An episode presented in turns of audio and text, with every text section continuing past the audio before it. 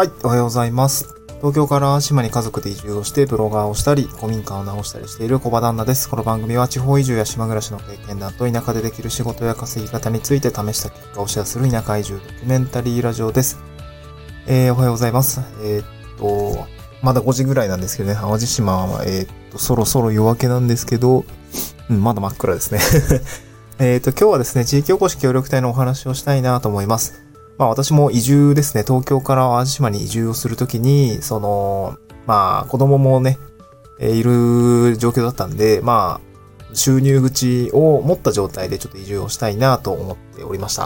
まあそんな時にですね、まあ地域おこし協力隊制度っていうものにまあ出会っていて、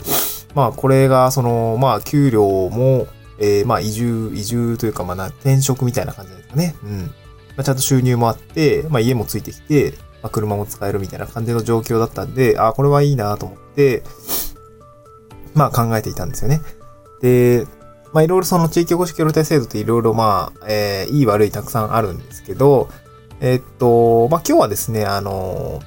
今日のトークテーマなんですけど、地域おこし協力隊は3年間失敗しても死なないカードである3つの理由という形でね、そういうお話をしたいなと思います。3年間失敗しても死なないカードですね。うん、死にたくないんでね。まだ家族もいるし、うん、死死死なないカードという、まあ、キーワードで、えー、お話をしたいなと思います。え今日はですね、まあ、3つほど理由を持ってきました。えー地域おこし協力隊って、まあ、基本的にはですね、あのー、私の感覚的には、まあ、将来起業したい人向けなのかなと思ってますね。向いているよっていうことですね。うん。で、まあ、起業って考えると、結構ハードル高いと思うんですよね。で、失敗したらどうしようみたいな感じになったりとかも考えると思うんですけど、その、協力制度のいいところは、そのさ、その失敗しても、あの、死なない状態が保たれている期間だと思うんですね。あの、任期は、総務省の制度なので、3年間という枠、あの上限は決まってるんですけど、3年間はとりあえず死なないなっていう条件がね、すごい揃ってると思うんですよね。で今日はその3つの話をしたいと思うんですけど、ま、先に3つ言っておくと、まあ、3年間の収入がある。2つ目が家がある。3つ目が失敗できる時間があるっていうことですね。はい。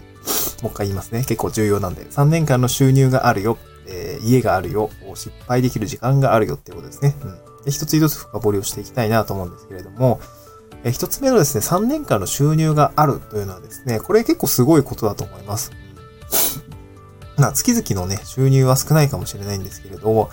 ないよりはずっといいと思いますね。その、まあ、いきなり脱サラ企業して0円スタートよりは、まあ、ずっと安全だと思います。その、まあ、支払いもあるだろうし、その生活にかかるお金も一定がかかると思うんで、どんなに切り詰めても、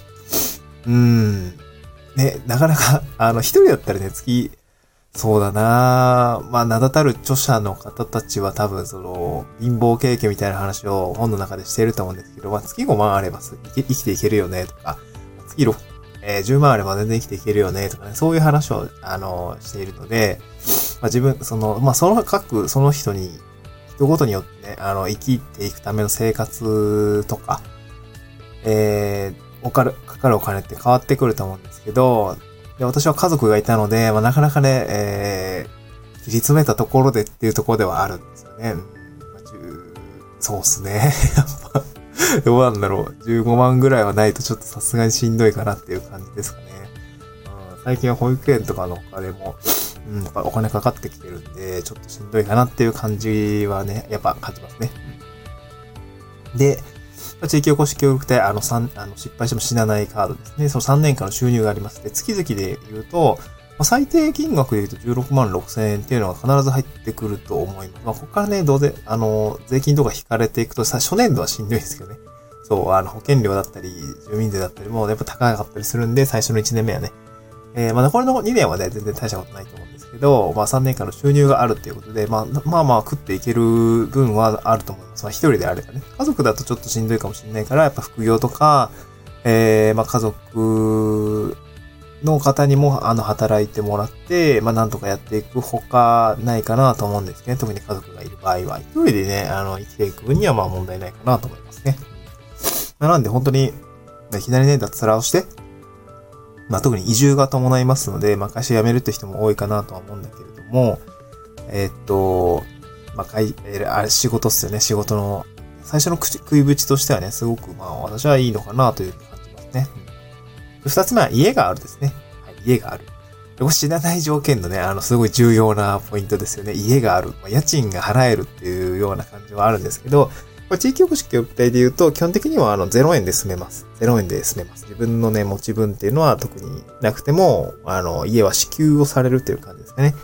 まあ、支給といっても、まあ、いろいろ自治体によ、よりますね。その、まあ、私の場合は、まあ、住みたいところに住んで、えー、家賃は、あの、自治体が出してくれるっていう感じなんですよね。3年間。で、まあ、最近は私の友人がですね、あの、まあ、宮崎の方に協力隊になった、宮崎、宮崎県ですね。方で協力隊になったんですけど、えー、この方は、えー、町営住宅に住まれたって言ってましたね。町営住宅。まあ、町がね、えー、準備してくれている。単身なんですけど 3DK に住んでますみたいな 言ってね。しかもめっちゃ川が見えて、まあ、リバーサイドめっちゃいいところやんけ、みたいな感じでね、歩いてたんだけれども、まあなんでとりあえず0円で住めてますね。で、これ0円で住めてる理由としては、まああの、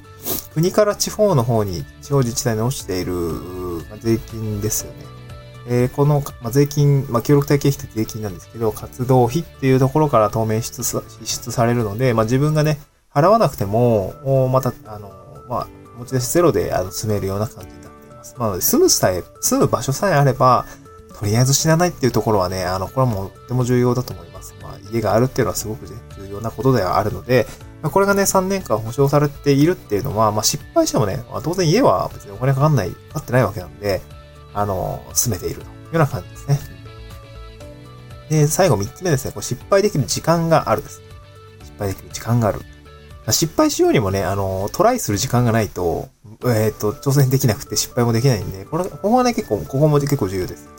えっと、仕事っていうのはですね、あの、一般的な会社員よりも結構少なくすることができるかなと思います。まあ、私は個人事業主なんで、完全に、えー、なんて言うんだろう。まあ、自分の采配で、まあ、やることやってりゃ大丈夫みたいな感じなんで、うん、自分の采配でいいですし、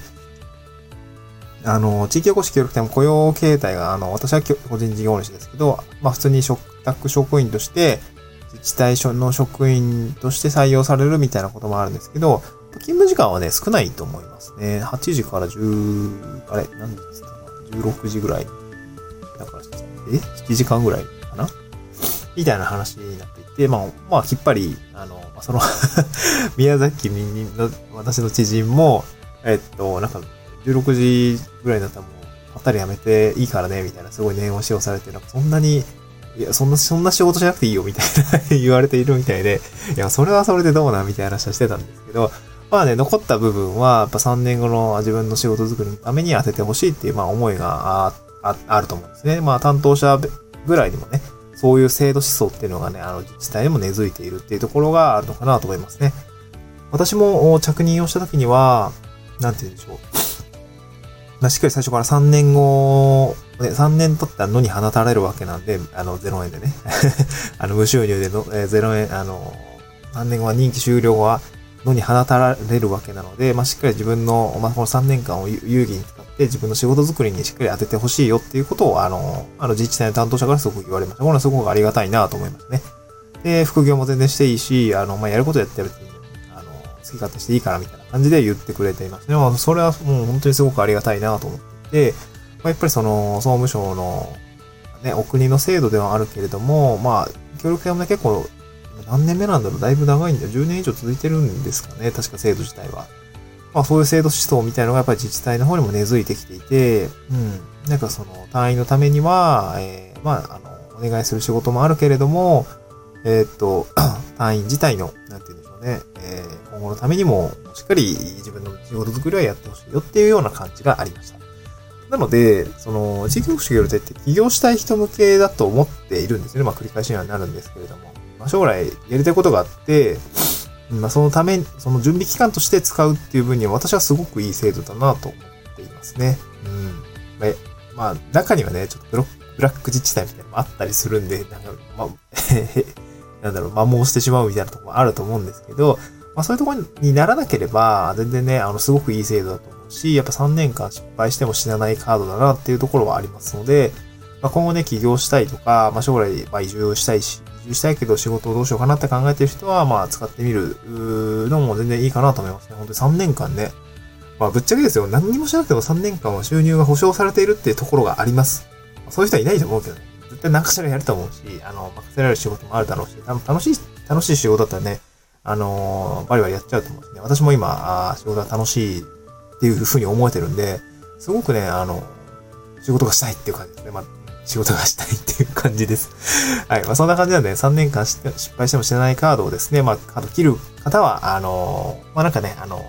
企業公式協力の実情ってどうなんですかとか、こういう形態とかどうなってんですか？とかっていうところはね、あの、私の方もブログに、あの、結構細かく書いているので、ぜひ見ていただければなと思いますね。えっ、と、今日合わせて聞きたいの方に、あの、地域おこし協力隊に関したま、あの、まとめ記事っていうのをちょっと私、リンクつけておきますので、なんか気になるところがあれば、えー、そこからですね、あの、ちょっと記事を読み進めていただければなと思います。なんかわからないことがあればですね、なんかネタだったり、あの、ツイッターの方の DM だったり送っていただければなんかね、相談できるかなと思いますので、えー、はい、そんな感じですね。はい。企業主業者に興味がある方は、ぜひ、あの、ブログ読んでみてください。また次回の収録でお会いしましょう。バイバーイ。